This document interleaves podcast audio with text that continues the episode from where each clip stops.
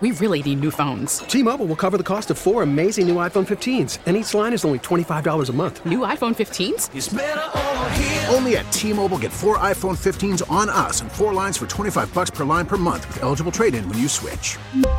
Minimum of four lines for twenty-five dollars per line per month with auto pay discount using debit or bank account. five dollars more per line without auto pay, plus taxes and fees. Phone fee at twenty-four monthly bill credits for well qualified customers. Contact us before canceling account to continue bill credits or credit stop and balance on required finance agreement due. thirty-five dollars per line connection charge applies. See T Mobile dot com. This time on Vet Story. I never thought that I'd be standing here today. The insurgents had the higher ground, so they were firing down on him the entire time. That's probably the weirdest part about, you know, about the whole day is like I, I seriously never thought I'd make it out of there alive. Nobody joins the military to get a Medal of Honor because the price that's paid for that is astronomical.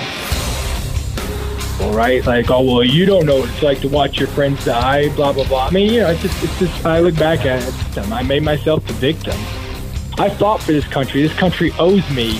It's like, this country doesn't owe me shit. You can't get out of the military and your plan is to be a great veteran. Like, that's not your identity. And so I just pulled over and, you know, I, I stuck a gun to my head and squeezed the trigger. And look, if it's really that bad, rack it back and put the, put the gun to your head and get it over with. But if you drive out of here, then don't look back. Like, stop being selfish. Stop putting yourself first. But I can tell you right now that there's everybody on the face of this planet today is going through something. Take a deep breath, step back, go out there and connect with people. Welcome to Vet Story. I'm your host, Navy veteran Phil Briggs. Now on Vet Story, I've had the honor to have conversations with some really awesome Americans. I've talked to combat vets and special operations types. I've learned from entrepreneurs and authors, farmers, musicians, and more. But I gotta be honest, today's guest not only changed the way I think about life, but I think can actually change yours. Marine Corps veteran Dakota Meyer. He's a father, an author, a public speaker, a motivator. Hell, he's probably one of America's best-known Marine Corps veterans. He's a former sniper, and he's a guy who, as a twenty-year-old Marine, had to endure things that would bring most of us to our knees. His time as a Marine will be remembered for fighting the Taliban with the kind of bravery and intensity that is truly rare. To give you a glimpse of that, here's an excerpt from his book, Into the Fire. In the fall of two thousand nine, Taliban insurgents ambushed a patrol of Afghan soldiers and Marine advisors in a mountain village called Ganjgal. Firing from entrenched positions, the enemy was positioned to wipe out one hundred men who were pinned down and were repeatedly refused artillery support. Dakota Meyer was ordered to remain back behind with the vehicles. The twenty-one-year-old Marine corporal disobeyed orders, eventually standing up and attacking himself, all in an attempt to rescue his comrades. With a brave fellow Marine at the wheel, Meyer stood in the gun turret of a Humvee exposed to withering fire, rallying Afghan troops to follow him. And over the course of five hours, he charged into the valley time and time again. There he fought the deadly Taliban fighters face to face, using machine guns, rifles, grenade launchers, even killing one terrorist with a rock. Meyer repeatedly repulsed enemy attackers. He carried wounded Afghan soldiers to safety, and he provided cover for dozens of others to escape. For those actions, Meyer would receive the Medal of Honor. But the Dakota Meyer we'll talk to today is not just about war stories and heroics. Dakota will share with us the mistakes he's made, his own suicide attempt, and the deal he made with his soul in order to even be here today. What I really liked about the interview is he also shares some tough medicine that so many people battling mental health issues need to hear. And in a very candid part of the interview, Meyer explained why many of us today are living with an identity that in the end is actually holding us back. This is my conversation with Dakota Meyer.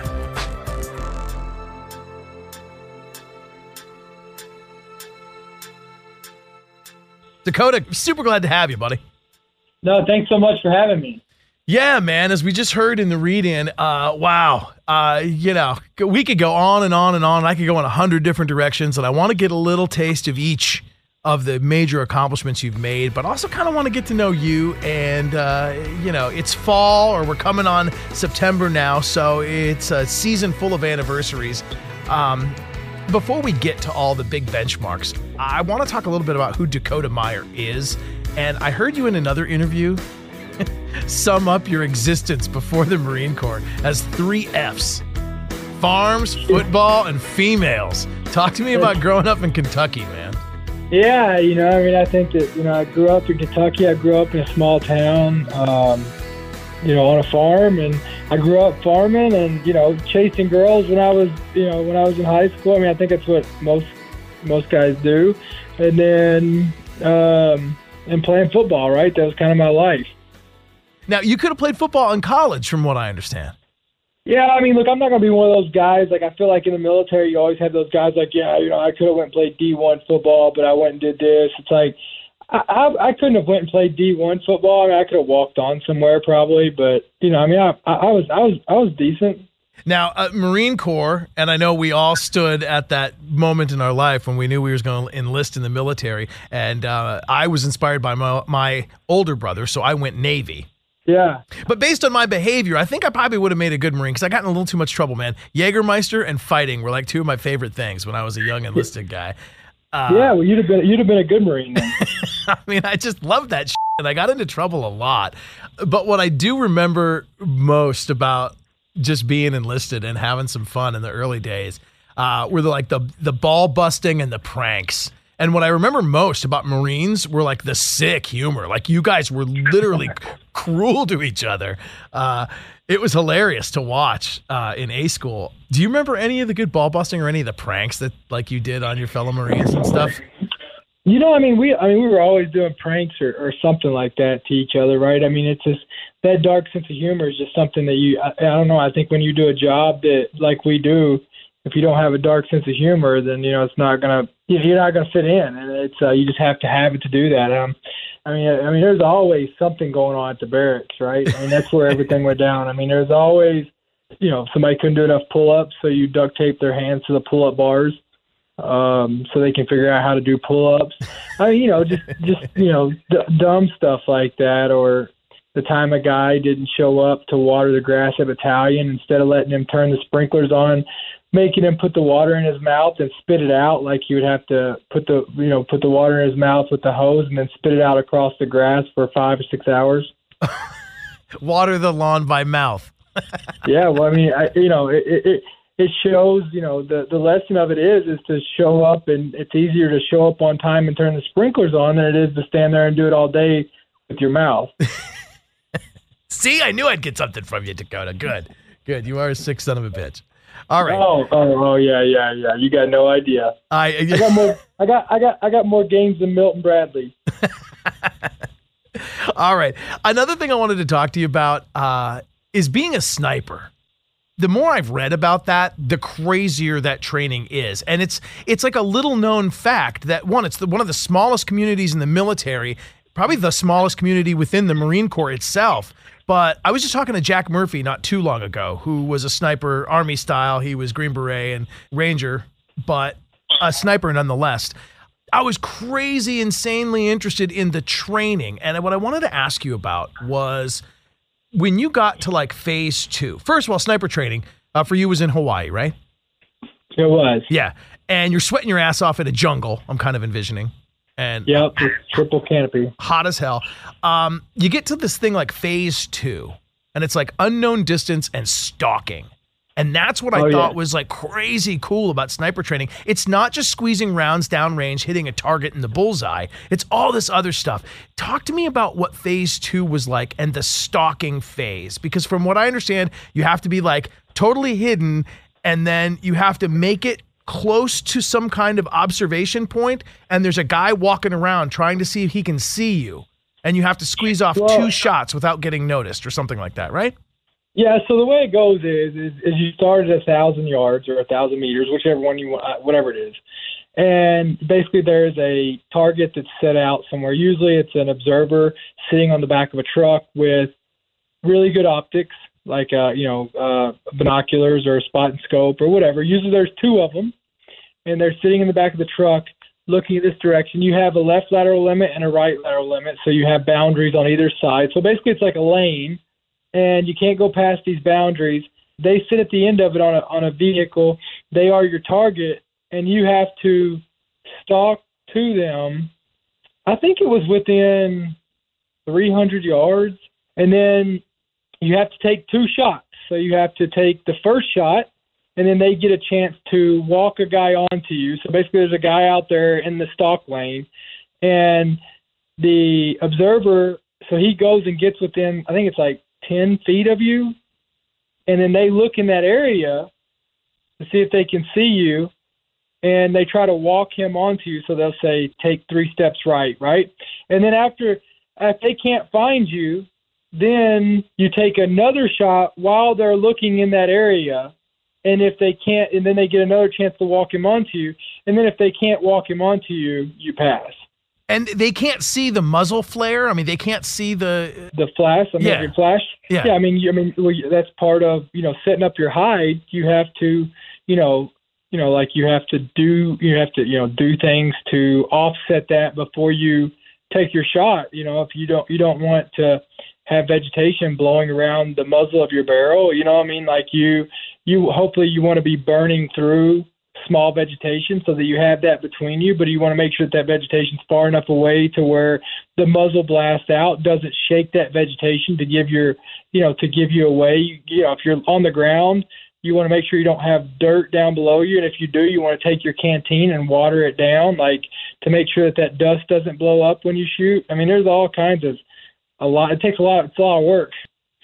That's crazy. And you've got hours to do this, right? So you might take yeah, about a, four a, hours of stock. It is timed. Holy cow! So, but it's a it's a big window of time, is what I'm saying. Like you're not trying to just run up and charge the post. Like you might crawl on your belly for forty minutes and only get like one hundred feet. I mean, four hours isn't a long time, you know, when you're stocking up on, you know, uh, something like this. So I mean, uh, it's not. I mean. It, it takes a while, yes. I mean, it, it, I mean, you're going to use up a lot of your time. It just depends on the area you're at, too, right? I mean, if you're in a place that has like a, you know, like a little creek to where you can get down in that and crawl through that to get closer, then obviously you can move faster there. But I mean, if you're, I mean, if you're in a place that's just grass, um, you know, in an open field, it's going to take a while. Man, that's awesome. That is awesome. And what's the phrase that you have to say when they're trying to walk the guy on you or something? Like it's like sniper at your feet or something. Is that? Yeah. What yeah. So, so that's what the guy, like when the, the spotter or the, uh, you know, whenever the spotter observer is trying to walk them onto you, they'll say like three steps to your right, one step back, sniper at your feet. And then they say yes or no. So cool. So cool. Yeah. Yeah. There's uh, a lot to it. You know, people think that sniping is all about shooting. And I mean, that's like, probably it's maybe one percent of being a sniper. Yeah. And in fact, I'd heard you say on one podcast that taking out an enemy is like a math problem. Well, I mean, you know, you got to, you got to take your distance into account, you know, so obviously you got to do for your, you know, you got to figure out what your drop's going to be on your bullet. I mean, you know, wind, all those types of factors. If you're at an angle, you got to calculate in that high angle effect. You know, all those factors. I mean, it's nothing but a, it's nothing but a math effect. You know, it's nothing but a math problem to take out an enemy. That's the easiest part of the job. So the job yeah. goes on, and uh, of course you become scout sniper and one of the elite. And this is something I found interesting about your first deployment, uh, Fallujah, right?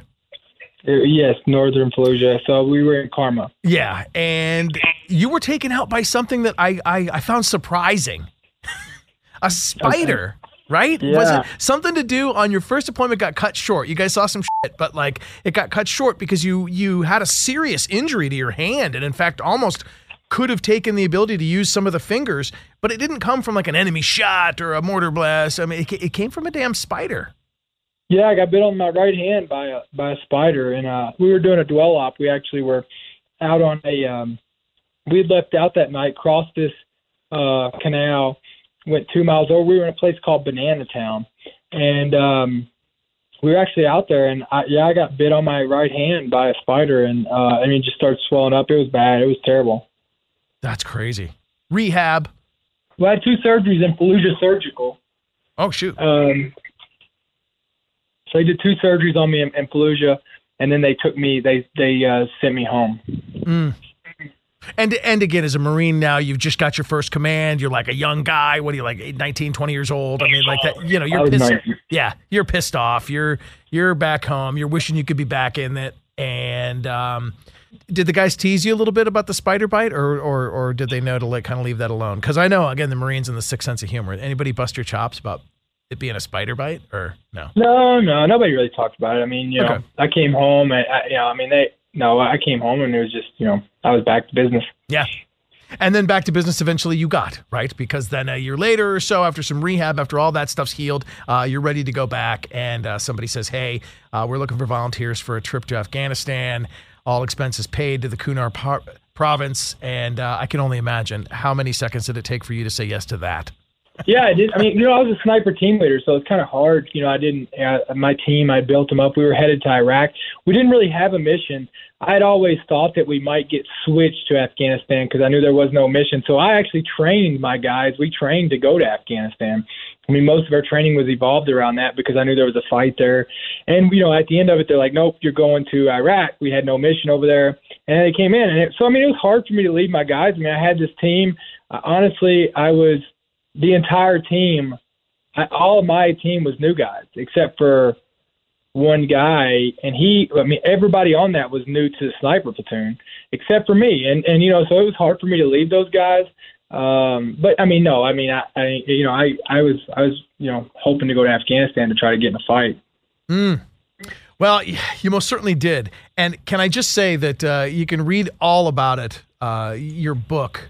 Uh, your book is just freaking amazing. Uh, if you haven't already read Into the Fire, firsthand account of the most extraordinary battle in the Afghan war, I encourage you to pick this up because I'm not even going to do it justice, and I'm not going to try to even, you know, skip through it fast enough to get to all the highlights. But I'll I'll tell you one of the things I was completely taken with about the day in September of Ganjgal um, is that you, when you were there, uh, you got to Kunar province, you were with Embedded Training Team two eight, you were fighting alongside and training with Afghans. And I think in my mind, in the movies, all we see is Yankee Doodle Dandy and Team America, and we're always fighting all the foreign guys, but it's we're never shoulder to shoulder with them. And you were, you slept, you ate, you drank, you hung with Afghans every single day to make this fighting force. Yeah, I mean, look, I think that a lot of people don't understand, you know, and I realized that after coming home, a lot of people don't understand, like, what does the war in Iraq and Afghanistan mean? Like, they think that we're against Iraq and Afghanistan. And it's like, that, that's not that's not the case. We are against the Taliban, Al-Qaeda, the insurgents. We're actually on the team of Iraq and Afghanistan. And I think that, like, that's something that is a misunderstanding. So, yeah, I mean, I lived, it was four U S and eighty Afghans. And, you know, our, our mission was critical. Our mission is to, you know, basically train and advise them on, and I feel it's one of the most important missions over there, to train and advise them, you know, the Afghan National Army on how to be better and be stronger and be able to take over their own responsibilities.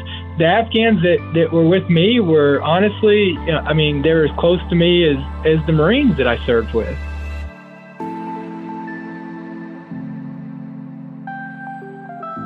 All right, let's click pause real quick on this. And I just want to kind of set the stage for you about what went down on September eighth, two thousand nine. It was near the village of Ganjgal, and Meyer had learned that three Marines and a Navy corpsman who were members of his squad, and they were his friends, well, they went missing, and they were being ambushed by a group of insurgents. First, he'd been working with these guys for months, and they were as close as brothers could be. We're talking about First Lieutenant Michael Johnson, Staff Sergeant Aaron Kenefick, Gunnery Sergeant Edwin Wayne Johnson, and Hospital Corpsman James Layton, Doc Layton. The valley they were going into for this mission, with the Afghans leading the fight, it was surrounded by mountains. And even the Afghan soldiers said Ganjgal had bad, bad men. I mean, it was just known that, like, local Afghanis didn't even want to go down there because they were so evil. As we're about to hear, the mission got complicated for a variety of reasons. With the Afghans leading it, they weren't quite as adept in battle as the United States Marine Corps. And as Meyer's about to tell us, he literally broke a rule, drove into the valley, drove towards Ganjgal, and as they're driving down these roads, um, literally saw Afghan fighters coming out of the woods, bleeding. He stopped time and time again, making four, five, six, seven trips in and out of this valley just to get these guys out of there. And he was doing it under a hail of gunfire because the insurgents had the higher ground, so they were firing down on him the entire time. He literally thought he was going to die every minute. When he finally gets into the village of Ganjgal and finds the building where his four bros were pinned down, he realizes that they're dead. They've been stripped of their weapons, body armor, and radios. And it was there he saw a Taliban fighter. A scuffle broke out, and Meyer eventually grabbed a baseball-sized rock and beat the fighter to death. With the help of the Afghan fighters, he moved the bodies out of the area, and during the search, Meyer personally evacuated twelve wounded and provided cover to another twenty-four Marines and soldiers that escaped certain death that day because of his actions. The firefight that afternoon was one of the worst in the history of the war of Afghanistan, and it underscores why Dakota Meyer not only received the Medal of Honor, but is just one of the baddest warfighters that the Marine Corps has known. We'll jump back into the interview right here. Your book gets into it in great detail, but essentially, you know, we learn from your writing that uh, uh, the R O Es, the rules of engagement, were kind of screwed up. You weren't allowed to, like, shoot at buildings where you couldn't determine if there were civilians in them. Uh, you didn't always know who was in command. There were radio frequency issues with everybody talking on basically the same phone line all at the same time. Yet these guys charged up in front and were ready to go take the fight to those terrorist bastards. And uh, it was you who hung behind that eventually said, hey, you actually disobeyed an order to go get into the fight and to go try to find your brothers that were pinned down. Yeah. I mean, you know, I, I, so basically they, you know, my team had gone in there with them and they took me out of my team for this mission. And I was back and uh, I requested to go in there when I knew the situation was bad. And, and I was really worried about my teammates. And, um, you know, I was, we were told no. And so me and Rodriguez Chavez, we, you know, we took it upon ourselves to go in. And because that's, I mean, that's what brothers do for one another. I mean, you know, you, you don't, you know, that's, that's just, that's just, that's just part of the brotherhood. Mm-hmm. What was one of the things you learned about that on that day, that sometimes management doesn't always get it right? Is that true? Like they were, they were resistant to allow you guys to throw heavy fire at the village where these guys were trying to, you know, take out the Taliban. Uh, they were resistant to doing it because there was some rule on the books that said, like, you couldn't shoot at a building where there might be a civilian. You know, that that's what happens whenever you, you try to standardize everything, right? Like when you try to make a blanket rule, you know, and then, and then people can't think for themselves. I mean, this is, this is, this is bureaucracy at its best. Uh, you know, when people can't, I mean, I listen to people all the time, and it's like when they can't think for themselves, when they let a a rule or a restriction govern everything and not use common sense. You know what I mean? It's like it's about equivalent to you saying there's a one-lane road and a fire truck's coming, but you don't want to get over the shoulder because that white line on the side right there is, is there. You're like, I, I can't cross that line. Like, no, no way. There's that, that, that would be totally, totally wrong. I'm going to just sit here because I don't want to cross that line. Like people just don't think for themselves anymore. And they don't, and they do that so that, and, and, and it comes down to in the military, like with our situation, it comes down to no one wants to be held. Like no one wants the responsibility. You know, we're, we're, we're always trying to pass the responsibility and the blame onto someone else instead of just making our own decisions. Mm. And it's a damn good point. I also will give you the analogy of like the V A doesn't do research on cannabis right now because it's against the law on a federal level, you know? They- yeah. Well, I mean, we could, I mean, we could get into, I mean, the V A, I mean, the V A is about, you know, it's about, it's about, you know, when I hear people say, oh, I want, I want uh socialized healthcare. I'm like, well then go to the V A. Like you want to see how well that works? Like, come on. Like the V A is probably, it is probably the most messed up organization probably on definitely in the United States of America. I mean, it is, it is, it is a, uh, it, it's terrible. I mean, it is a, you know, the Congress, Congress works better than the V A. Mm, and that is saying something, brother, because yeah, my example was to show even just how piss poor Congress was at reacting to the legislation a year ago saying, okay, V A, the handcuffs are off. Go ahead and research cannabis. And they're like, well, we can't, it's hard. It's illegal. It's federally illegal. Yeah. It's, it's, it's, come on. Stop making rule. Stop letting rules get in your way of doing the right thing. And I'll tie back again to the story here with, um, you know, why you received the Medal of Honor. You didn't let rules get in the way that day. And although it came at a hell of a price, and we'll never forget the sacrifice that your forebears made uh, that day, and the fact that you went back to retrieve them, you didn't let rules get in your way, and you were one of the damn best medics on an ambulance trip in and out of hell seven times, or you know however many times you went in and out of that valley. Uh, just kept getting guys and bringing them back, getting guys and bringing them back. On that day, you said something else in another interview, and I'm going through my notes here. You never expected to get out of that situation that day alive. I think the term you used is you were the fifty cal. Rodriguez Chavez was the Humvee, and you guys were just waiting for the blackness to come. Is that like you really thought for all of that afternoon, that's your last day on earth? I never thought that I'd be standing here today. Yeah, I mean, I never, I never thought that there was a chance that I would be, that I would be here. I mean, I, like that's that's probably the weirdest part about you know about the whole day is like I I seriously never thought I'd make it out of there alive. Mm. I saw the thing on sixty minutes most recently, which we're going to get to in a little bit. But when you described it there on sixty minutes, you know the bullets raining down, and you're in a you're in a you're manning a fifty cal on the top of a Humvee. I mean, like, yeah, I didn't think you'd ever get out of it based on that description, and uh, you know. Fast forward to two thousand eleven, uh, you did get out. You were able to return to the States. Uh, you guys were honored, and certainly, you know, you could never get enough honor uh, for what occurred that day. You got the Medal of Honor. The first two questions I had were, where exactly were you when you found out? I was actually in, I was in Atlanta at an event, and I, was, I can remember exactly where I was standing. I was standing on a dock in in Atlanta, about to go out on a boat. Uh, second, yep. second question I have about that is, uh, you had a beer with the president, and yeah. or you'd requested to have a beer with the president.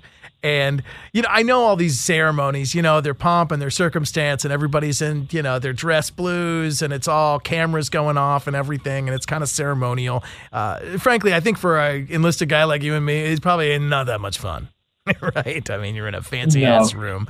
Um, it's terrible. But when you, did you get the beer with the president, and, and were you able to like shoot the shit with him? R- really raw and candid? I would say that, you know, I mean, B- Barack Obama is one of the most, you know, relatable guys I've ever met. I mean, he was a really nice guy. I, politics aside, I mean, he's a personable man. I mean, he's a he's a really nice guy. Did you guys, so, I mean, I, did you guys yeah, talk I, football, or did he actually bend your ear or ask your advice on the war or anything like that? Or, or was it just no, really I mean, casual? We just talked. We just, I mean... We just talked. Um, we just talked about whatever was going on. I mean, you know, I, I asked him. You know, I asked him like, you know, whether you agree with his politics or not. I mean, he's successful. Hmm. So I was like, how you know, how do you how do you get? I mean, that's what I like to ask. Anytime I get in the presence of, of people who've accomplished, you know, the type of accomplishments he has, I always like to ask him like, what what what what got you there? And I mean, that's you know, he honed in a lot on education and things like that. And but he's just a really personable guy. I mean, sweet. What kind of beer was it? Can I ask? Uh, so they actually brewed their own beer there. It's called the White House Honey Ale. Yeah. You know what? They probably have to. Otherwise, there'd be like a huge problem with like sponsorships. You know, Coors Light would be mad that Bud Light's got it, and Corona would be mad they're not pouring, you know, Corona with a lime. It'd be a whole... Oh, yeah. There'd be collusion. I mean, the, you know, you'd have to start an investigation, you know. God forbid they just do their job. They, we'd have to start a whole investigation. Right. How is it that Miller Lite is now being served yeah. in the White House? It did. Yeah. Who, who, oh, well, if you notice, the, um, you know, the Secretary of Defense's brother, sister's uncle, uh, his cousin drank two Miller Lights seventeen years ago, right. and was and was only uh, twenty years old uh, on, on her birthday night, and she hadn't actually turned twenty-one because it was fifteen minutes before she was actually born. And that right there is an investigation uh, that we should look into. God, between the media and uh, social media, man, we just, uh, we focus on all the damn wrong things. Uh, oftentimes the focus is on the wrong thing, and we look at the Medal of Honor, and it's, you know, for those that don't understand, I mean, it's glory, but I think most people don't understand is it's an award you don't want. Talk to me a little bit about that. Yeah, I mean, it's not, I mean, you know, the and my teammates gave their lives. I mean, it's the worst day of my life. I mean, you know, most people, like, they join, you know, they go to the N F L to to get a Super Bowl ring. I mean, you know, people, you know, they, they're country music singers to to get a whatever they get. What, an yeah, Emmy, like a C M A. A yeah, yeah, C M A, C M A, right? A Grammy. Right, right, right. Nobody joins the military to get a Medal of Honor. Um, because the price that's paid for that is astronomical. Yeah, and again, we could get into the details of Ganjgal like a hundred different ways. Seriously, anybody listening to this, if you want to hear it dialed in and spelled out, I will gladly plug another podcast right here. But your conversation with Jocko Willink just really touched me, man. And uh, you know that it, it. I've never been a warfighter. I've never experienced combat, and it is you can taste it. Uh, the detail I want to get to next, and I think most importantly, because it actually ties into, ironically, the anniversary of that battle. Um, if you look at, what is it, September eighth, I believe, was was that day. Yeah, um, September eighth, two thousand nine. September eighth is also the beginning of Suicide Awareness Week. Yeah. And after you receive this award, and after you're home for a while, and after you're doing your thing, and you're, you know, transitioning, and and and you're living life as Dakota now, growing your hair a little longer, man, got the beard going, you're you're you're you know, you're home. Yeah. Um, it wasn't easy, and it wasn't good, and you probably fought with yourself time and time again about that guilt over, you know, here you are being recognized, and your bros can't even share in it because they're they're not here. And I'll read a little bit here that I just learned uh, that uh, it was about a year after, I guess, Ganjgal, and you know, you're deep in the cups at a friend's house, probably having some, uh, probably having some Kentucky Chardonnay, right? Little, little, yeah. little bit of the dark liquor, um, and you drove to a buddy's shop one night, and you'd always kept a Glock pistol with you, yep. And somehow or another, the Glock pistol ended up being unloaded. You didn't know that, but you sat in that parking lot, and share with me what happened next. Yeah. I mean, I was, you know, I was coming home one night, and I mean, I was like, I was a train wreck. I mean, I was like, I could see around me that I, you know, I was a burden on, on a lot of people, um, you know, especially my father. And, um, you know, I just, I, I wasn't, I wasn't living. I was just surviving. And, um, and, uh, as I was coming home, I was like, you know, I'm just done. Like, I was done. I'm like, I'm out of here. Like, this is not a way to live. Uh, basically, just feeling sorry for myself. And I pulled over on the side of the road at my buddy's shop because, you know, I didn't want my family to look for me or anything. Right, right. Um, How were you feeling? Were you still heightened and uh, constantly hyper-aware and paranoid? And were you just becoming kind of a miserable person to be around? Yeah, I mean, I was just miserable to be around. I mean, I was angry. I was, you know, I was nasty. Um I just like, you know, I would, I mean, I would say mean things to hurt people. And, and I just, I, I just, you know, basically I was, I was, I was, I was the victim. I made myself the victim. I, you know, you, you don't understand what it's like. You don't get it, right? Like as everything was worse for me. I became this entitled little, you know, I was, you know, I, I was glorifying, you know, being the victim mm. and becoming everything uh, that you didn't like. Yeah. Yeah. Yeah. I mean, and so, you know, I was just always trying to out victimize people, right? Like, oh, well, you don't know what it's like to watch your friends die, blah, blah, blah. I mean, you know, it's just, it's just, I look back yeah. at it, it's, it's just chip on my shoulder. And then I, you know, I fought for this country. This country owes me. And it's like, this country doesn't owe me shit. You know what I mean? Like, people paid their taxes and they paid me to go fight. And I also volunteered to go fight. So I just, I was miserable. And I, you know, I took it out on everybody else just because I didn't want to. I was lazy, and, and so I just pulled over, and you know I, I stuck a gun to my head and squeezed the trigger, and somebody had unloaded it that night. Wow, it's a situation so many people have found, you know, have found themselves in, and frankly, too damn many warfighters have found themselves in that same driver's seat where you were that night. Um, after hearing that story and reading about it again, do you know who took the ammo out of it? I mean, I think I've got an idea. I mean, I don't, I don't know. I mean, you know, I think I've got an idea. Hmm. Not that it's important to the story, and, you know, certainly we may never know. Um, what I wonder about is it kind of segues into, they're talking about these red flag laws right now about how like a family member or somebody that's concerned about somebody could say, hey, this person's, you know, not exactly right right now. They need some help. So is there any way we could get the weapons away from them while they get the help and they get right? The red flag laws are not like, they're not something that this country needs. I mean, you can already do that. I mean, if, if I have a concern about you, I can already call the authorities and, and you know, you go to a seventy. I mean, you know what I mean? Like they, they already do that. So like the problem with the red flag law is, is you go and you put that into place. It's not about like, if everybody was honest Abe and didn't use this as manipulation, that would be fine. But the problem is, is, is who decides who gets the guns or not. You get a judge in there who hates guns already. I mean, you can see the, the attacks from the Democratic Party of trying to take the same thing that keeps us free. And like, what if, I mean, what if I just called on you and I said, hey, I, this guy right here said this, like they come and take your guns today. And then you're in, you're in, you know, you, you, it's, it's up to the court to give them back to you. Like there is no, it's, it's guilty until proven innocent. Hmm. And you don't think That's, there could be enough vetting done to make no, I mean, a good what, decision? I mean, what, I mean, you imagine ex-wives. You imagine, like, you know, the neighbor who sits here and, well, I see so-and-so drink all the time, so uh, you should take his guns. Like, I don't I don't feel safe with them. I mean, I mean, that would be like me looking like cars kill more people than guns. And, like, if, if I see my neighbor driving fast down the road, should we put a governor or take their Ferrari away? No, I mean, it just doesn't make sense. Like, uh, this red flag laws are, are honestly, it's just, uh, with all these gun laws, we have plenty of laws there right now. We don't have enough people to enforce them.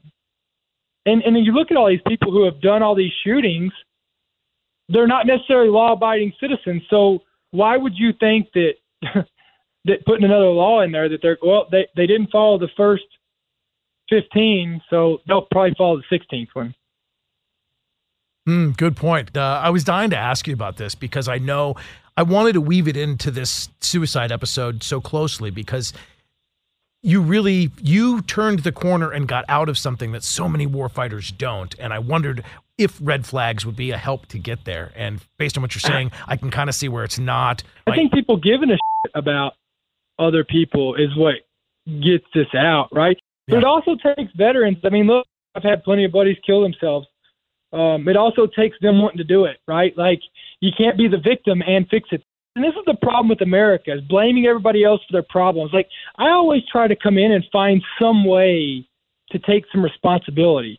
Like if I, because the day you can take some responsibility and accountability is the day you have control to change it. As long as you're the victim, you don't have control to change it. Mm. Yeah, man. And so we're all too busy trying to out victimize each other, but with, because of one reason. I mean, a lot of this P T S D stuff, like I see the guys walking around with the dogs and this and that, like the day you take P T S D away from them, you just took their identity. Oh, it's becoming a crutch for them. It's becoming their mantra. It's becoming their... I mean, when I see somebody walking up and they've got one hundred percent disabled veteran hat on and they're walking with their P T S D dog, walking through with a big fucking beard, I mean, that's become who they are. I mean, their life became a V A appointment, a fucking hat that says, you know, one hundred percent disabled veteran, you know, a disgruntled, or, or disgruntled veteran or, or whatever, dysfunctional veteran T-shirt, and walking around with their dog that says P T S D dog on it, don't touch. And I mean, that's that that's that's their identity. So as soon as you take that away from them, as soon as they get better, you just you just took their identity. Yeah. Well, you're forcing them to go forge a new one, and you're saying that, like, yeah, sometimes these guys don't oh. want to. Do you see that with the dudes wearing the grunt-style shirts or the nine-line shirts? Or are we as veterans focused a little too much on the rearview mirror when we really should be finding a new reason to get some swag? I, I like all the T-shirt brands, right? I mean, I, I like those, but they need to understand that P T S D, anxiety, being a Marine, being a veteran, like, that's a part of me. It's not who I am.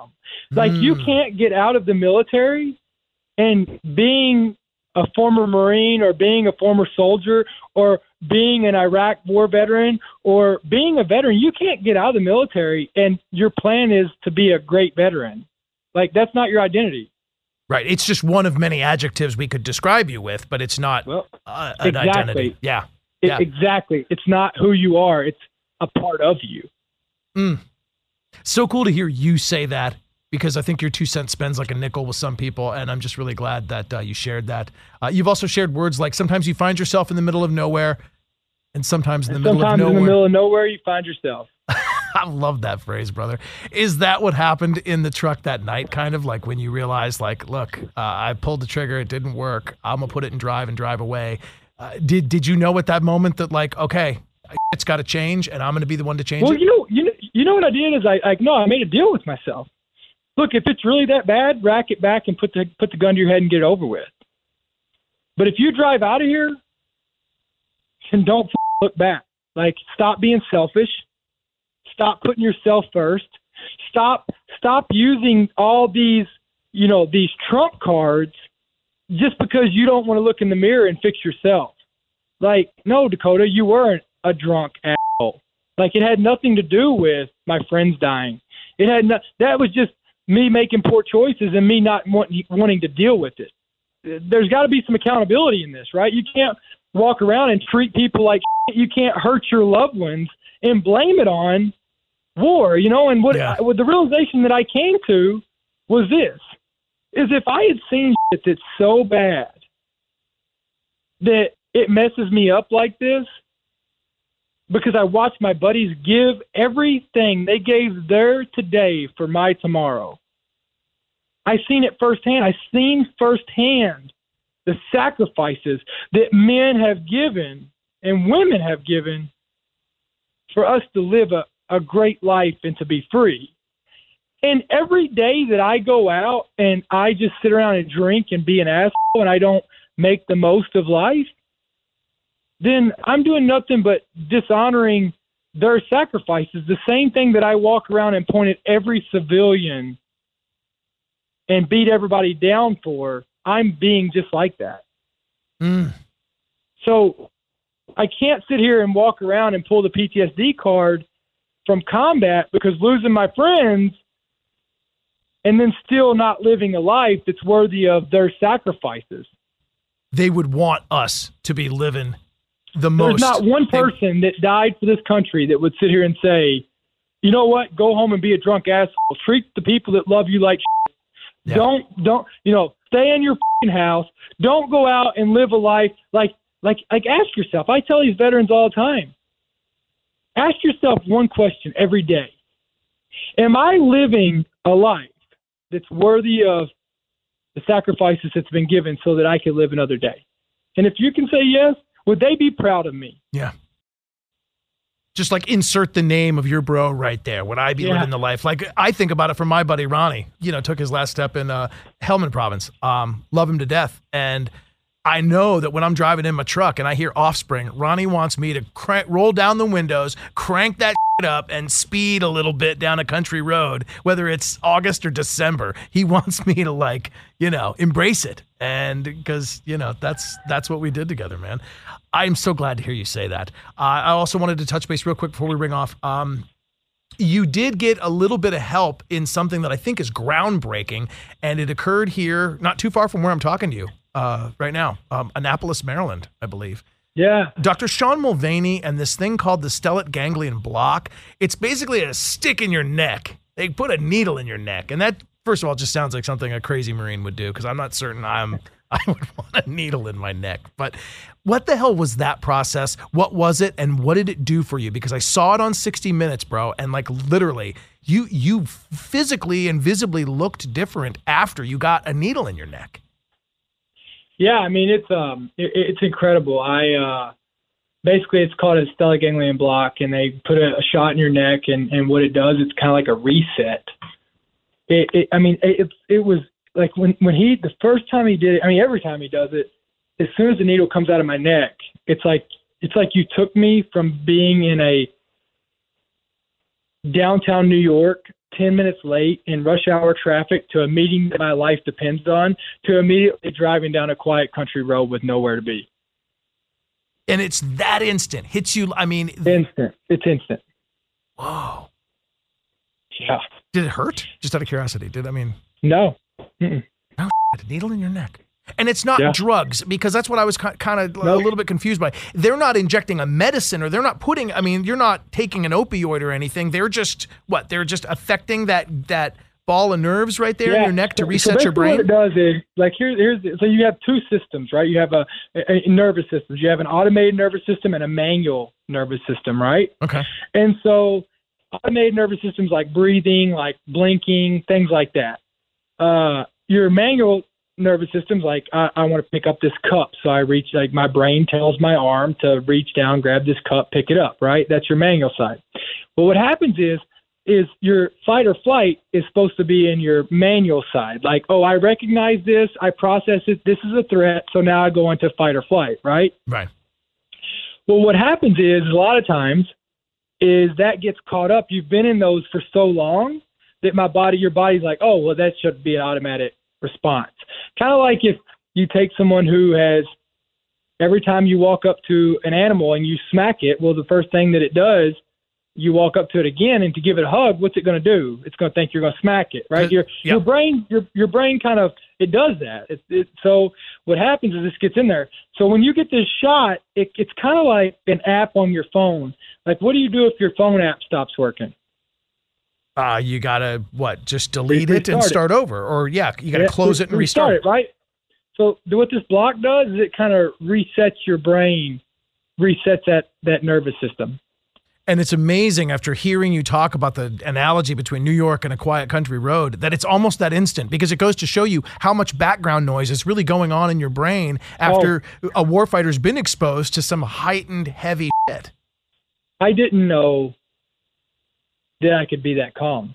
Like the next day, I knew something was really different because I was standing in the shower and I was smiling.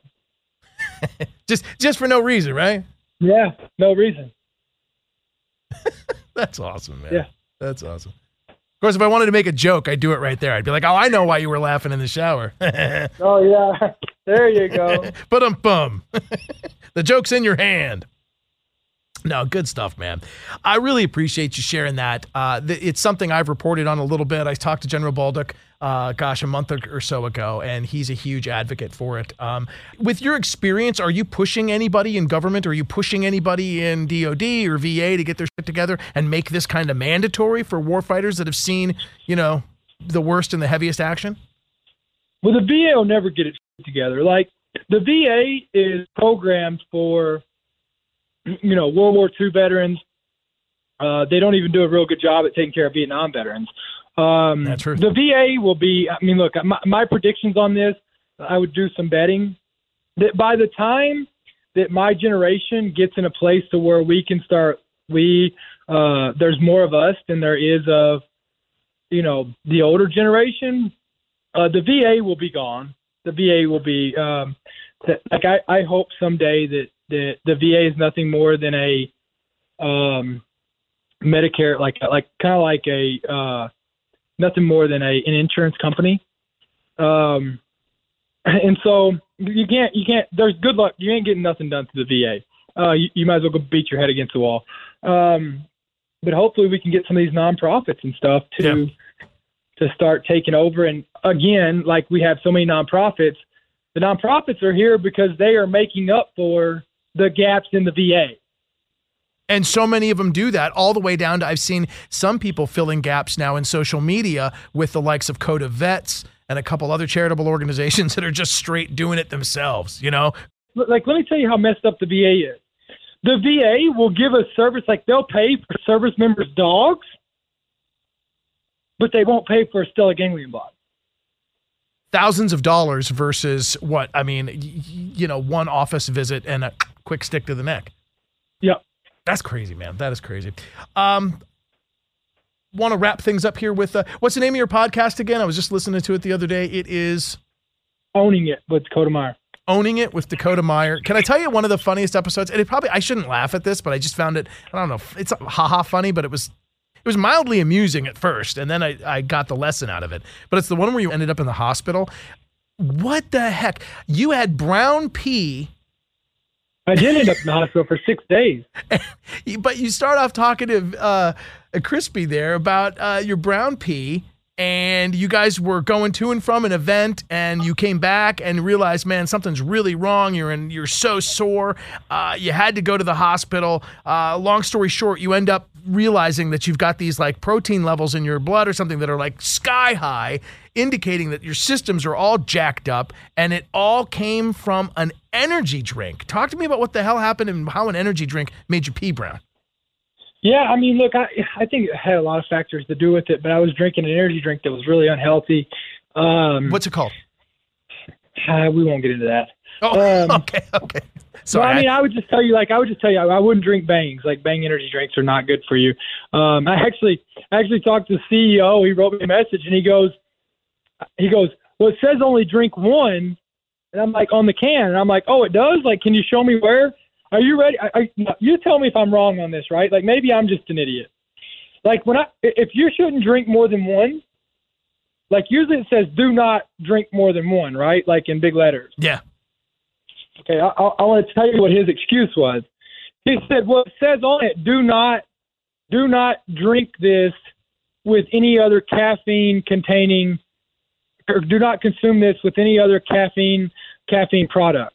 And he goes, when you drink the second Bang, that's a caffeine-containing product. Yeah, that's tricky. That's not exactly, don't drink more than one or your pee will be brown. Yeah, well, so anyways, I was drinking, you know, two or three a day. And, um, yeah, I mean, rhabdo hit me. I got rhabdo and it rhabdomyolysis. And, look, people are going to say, oh, well, it didn't come from an energy drink. Well, it, I mean, it can come from caffeine. It can come from, you know, uh, supplements, things like that. So, yeah, I mean, it, it, like, that's the only thing that had been in my, you know, that I was taking. I don't take I don't take a lot of supplements and things like that. I definitely wasn't at that time. You know, so I was in the hospital for six days with uh, my levels were – My levels were uh, up near six figures, uh, almost one hundred thousand, around one hundred thousand of a C K level, which it needs to be at zero. And that's like a protein or something in your blood that's cranked yeah, out by your... Yeah, basically what happens, like, yeah, it releases protein into your blood, to yeah. C K level. So it's how we know that your liver function or your kidney functions are working, and if that thing gets too high, something's up. And so instead of being zero, you were at one hundred thousand. Um, yeah, crazy, dude. I'm so yeah, I can't believe how many times you've lived. I mean, just from the beginning to the end, uh, you're here for a reason, brother. And I'm so glad that you continue to share with people. Um, your podcast is called Owning It. You can find it everywhere there's podcasts. Uh, you want to plug a website? I, I, you've got websites. Go ahead. Yeah, go to own the dash dot com. You know, check out check out the community that we have. Um, yeah. I mean, you're here for a reason, and, and, and I just can't help but feel in this last hour, I've really uncovered uh, a couple different reasons you're here uh, to talk about these things, and I'm just so damn glad I could share this with you and share it with our audience, because people need to hear what the hell you got to say. And um, any advice out there as we do look at September, as we do look at this month where we talk about suicide, um, what are the words of wisdom that you want to impart to the warfighters and the brothers listening? I'll start with this. Like, if you think that nobody cares about you, like, I don't even have to know you, and I do. Um, you know, we got to stop, you know, we got to stop trying to, to push each other away. Like, find, like, if, if you connect with somebody or if you don't connect with somebody, it's all a choice. And, you know, if, if we can ever get past, like, the one thing that all of us in America can, can connect to is, is look, we, we've all gone through something. Everybody, everybody right now in America, everybody on the face of this planet today, at this moment, right now, we can find a thousand reasons to, to not be, you know, whether you're Democrat, Republican, we don't agree on gun laws, we don't agree on this, or blah, blah, blah, blah, blah. But I can tell you right now that there's everybody on the face of this planet today is going through something. They're all going through something. Every day, somebody's starting a new job today. Somebody lost their loved one today.